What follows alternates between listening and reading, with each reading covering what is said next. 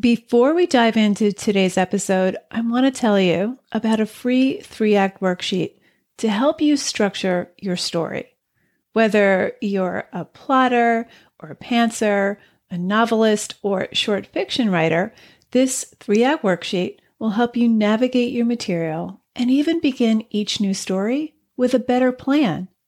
Download yours at nancypanuccio.com forward slash act. Stop getting stuck in the middle of your draft. Go grab this free worksheet, nancypanuccio.com forward slash act. Now that summer's winding down, I'm reaching back into the vault today to rebroadcast an episode on plot that many of you have found useful. In this episode, I go over five common plot problems I see in beginning stories and the antidote to each of them. Use these to pressure test your plot to see if it's hitting these five points. So let's get right to it.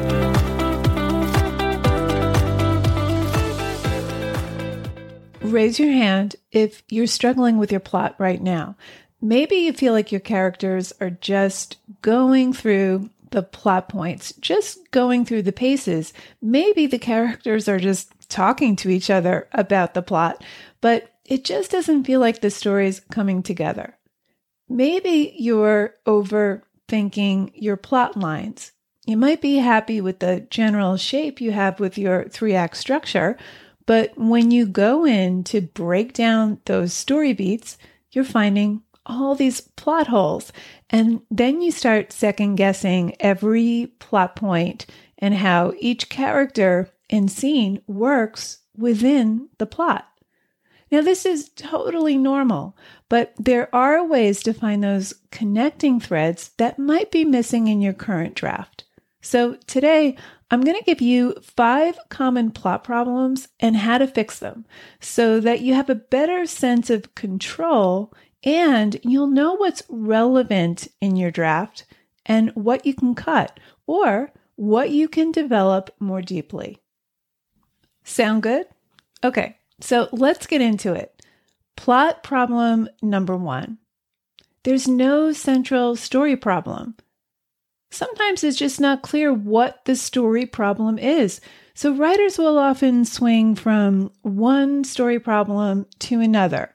They stack the deck with trouble, and this is because you're often told to put your characters in some kind of danger, physical or emotional danger, and to keep that escalating. Now, that's a good intention, but what often happens is the character solves one problem, then moves on to the second problem, solves that, escapes that, and then moves on to the third problem. But those events don't feel integrated or connected to one another because there's no causal relationship. And to the reader, they can't make the connection. And they want to know why what's happening in any given moment matters. They want to intuit why it's relevant. So you want to ask, what's the predicament your protagonist has no other choice but to solve? What's the unavoidable external change that will force your protagonist to take action, to stare down his or her own internal conflict? So the problem is external. It's not within your character's control and it's unavoidable. Now, your protagonist is not equipped to go on this journey. And he doesn't even know what he's in for yet. This is just life in a nutshell. We're going about our life as usual. Something happens that we have to deal with. It's unavoidable, but it triggers us to change internally. That change is something we've been resisting. But now we're forced to do something different believe something different. And the more ensconced we get into solving our predicament, the more obstacles show up and the more our internal struggles are triggered. Because we can't deal with the external problem until we deal with our internal battles. We're forced to change in order to deal with this unavoidable external problem. And here's the thing these predicaments, these problems come at the worst possible moment. They come at times we can least tolerate. So we have an external predicament and it triggers your protagonist's internal battle. He doesn't know it yet. In fact, he may even think he's got this, but where's the fun in that?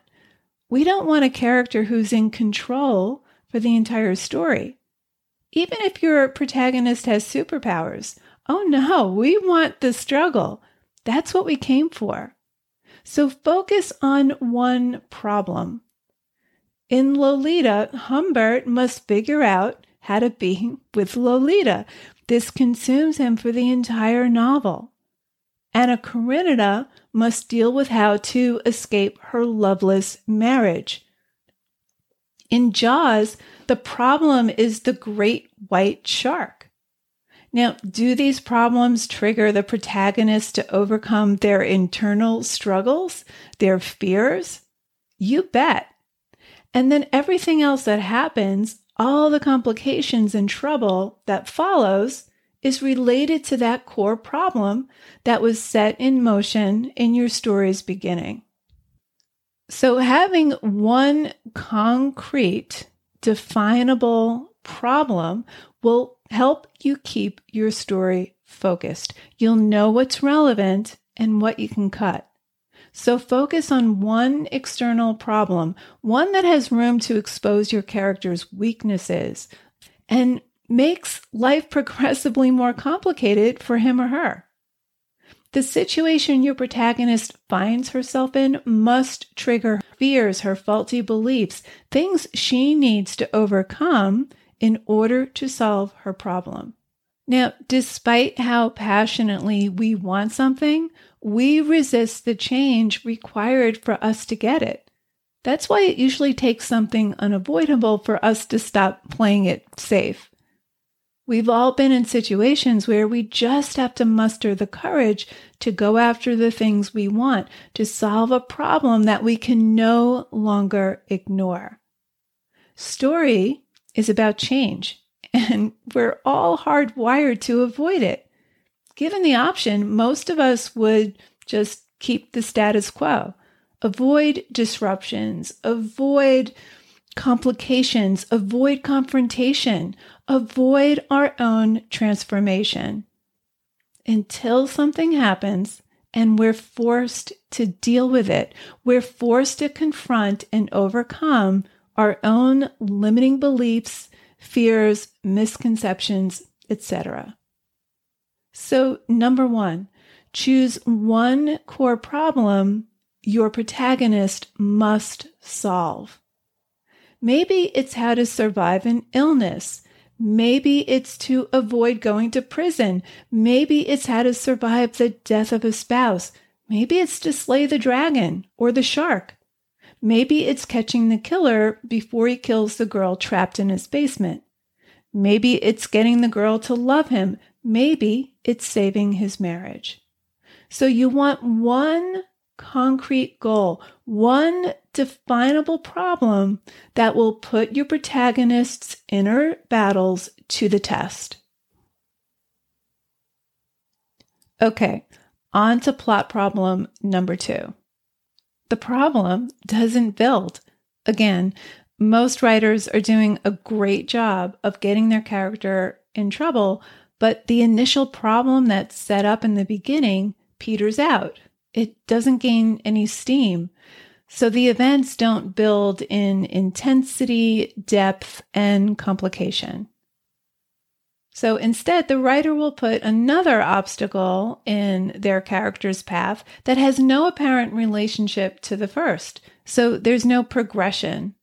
So you want to ask how can this problem build? How can it gain momentum? How can it build emotional weight? The problem should have room to complicate your protagonist's life as the story progresses. In Lolita, Humbert launches the novel stating his obsession with Lolita. So the implicit problem that drives the rest of the story is how will he satisfy his obsession? So, how does that problem build? Well, he becomes a boarder in Lolita's mother Charlotte's house. Then, while Lolita's away in summer camp, Charlotte falls in love with Humbert and gives him an ultimatum marry her or move out. So he marries her so he can remain in Lolita's life. So now he's very firmly planted there. But that doesn't solve his main problem. In fact, it makes it more complicated. So Charlotte is surely going to get in his way if she ever finds out that he's obsessed with her daughter. So great, he gets to stay in the house where he can be near Lolita, but this doesn't solve his main problem. How will he get Lolita, now his legal stepdaughter, all to himself? So now he's plotting ways to kill Charlotte so she doesn't get in his way. Now, Charlotte dies in a freak accident after reading Humbert's journal and learning his desire for her daughter. And now Humbert's free to be with Lolita, so he picks her up from summer camp he takes her on a two year journey from motel to motel. He encounters other problems along the way. There are other people and so on, but they're all related to his core problem. How can he have Lolita to himself without being caught? But every event, every chapter, every scene is focused on solving that core story problem. So ask yourself, how can this problem grow? How can it gain emotional weight? How can it gain momentum? Can it get worse? Can the stakes become higher? So, number one, focus on one escalating problem that will trigger the protagonist's internal demons. And number two, make sure that the problem is enough to sustain the rest of the story, and that things can get much worse or more complicated before things are resolved. Humbert wants to be with 12 year old Lolita. Well, that's a problem that can only get worse and become more complicated for him. She doesn't reciprocate his love, and she's going to get older and wiser. She'll meet other people. The stakes will build. Anna Karenina meets Vronsky, falls in love, and asks her husband for a divorce. And he suggests she remain married to him for appearances and have the affair in secret. So, Russian law at that time, divorce could only be granted by the wronged party. So, her husband's holding all the cards here. It's a big mess for her, but you can see that every problem stems from one main problem so each event in your story will be a smaller version of your main structure. Same desire, hitting the same resistance, just in different situations, different versions, and variations. On to plot problem number three. The external problem doesn't force your protagonist's internal change. So the problems are all on the surface, but no matter what problem or predicament we find ourselves in, solving it is always an inside job. The more passionately we want something, the more we have to overcome internally. Mindset, faulty beliefs, self doubt, fear, denial, resistance to change. Story is about change and we're all hardwired to avoid it. Given the option, most of us would just keep the status quo. We'd avoid disruptions, avoid confrontation, avoid our own transformation because it kicks up so much self doubt and fear and limitations until something happens and we're forced to deal with it. We're forced to confront our own limiting beliefs, fears, misconceptions, etc. So you have your story problem. Great. There will be consequences that arise. Will the consequences the problem instigates force your protagonist to stare down his limiting beliefs, her fears? So there's a deep connection between the global plot problem and the internal struggle. The internal struggle is what your story's about. Screenwriter Peter Dunne said something to the effect of The story is your character's emotional journey. The plot is the road he or she takes to get there. The story is your character's emotional journey. The plot is the road he or she takes to get there. So, for example, in Lolita, we know all along how abusive and damaging Humbert's actions are, but it takes Humbert the entire novel to admit it. That's the payoff, his own self awareness. He finally admits to himself that what he did to Lolita was reprehensible, damaging. He knew this all along, but he suppressed it he subterfuged it. He justified it with his own skewed logic, his own denial. So there were hard lessons for him to learn. Okay, on to plot problem number four. There's no logical cause and effect. So the character has a solution to the first problem, but that has no effect on what she must do to solve the second problem. And the second problem has no effect on what she must do to solve the third problem, and so on. Now, the biggest misconception with cause and effect is that it's about what happens. This happens, so that happens, then that happens, and so on. But what's most often missing in the cause is your character's motivation. And this is something I learned from Doug Glover, who led my first and last grad school workshop. And it changed everything for me in terms of what I understood about cause and effect. So you want to construct your sequence of events and scenes so that each leads logically into the next, right? But what makes a scene flow logically into the next is human motivation. The cause in each scene is your character's motivation, and that's driven by desire. So your character is after a concrete goal. There's a problem he or she must solve. So if you think of every scene, your protagonist comes into the scene wanting something, and it's usually related to that concrete desire she'll either get at the end or not. So it's a mini version of your main narrative structure. Think of each scene as a win lose situation. How close or far does he or she come to winning the goal at the end of this scene? How close or far is he or she coming to solving the main story problem? Is he getting closer to killing the white shark? Or is the shark outsmarting him? Is Humbert gaining Lolita's admiration in this scene?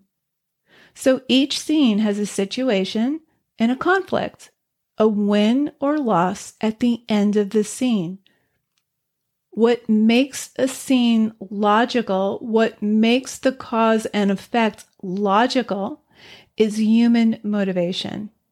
That's the causal factor that moves your plot from one event to the next.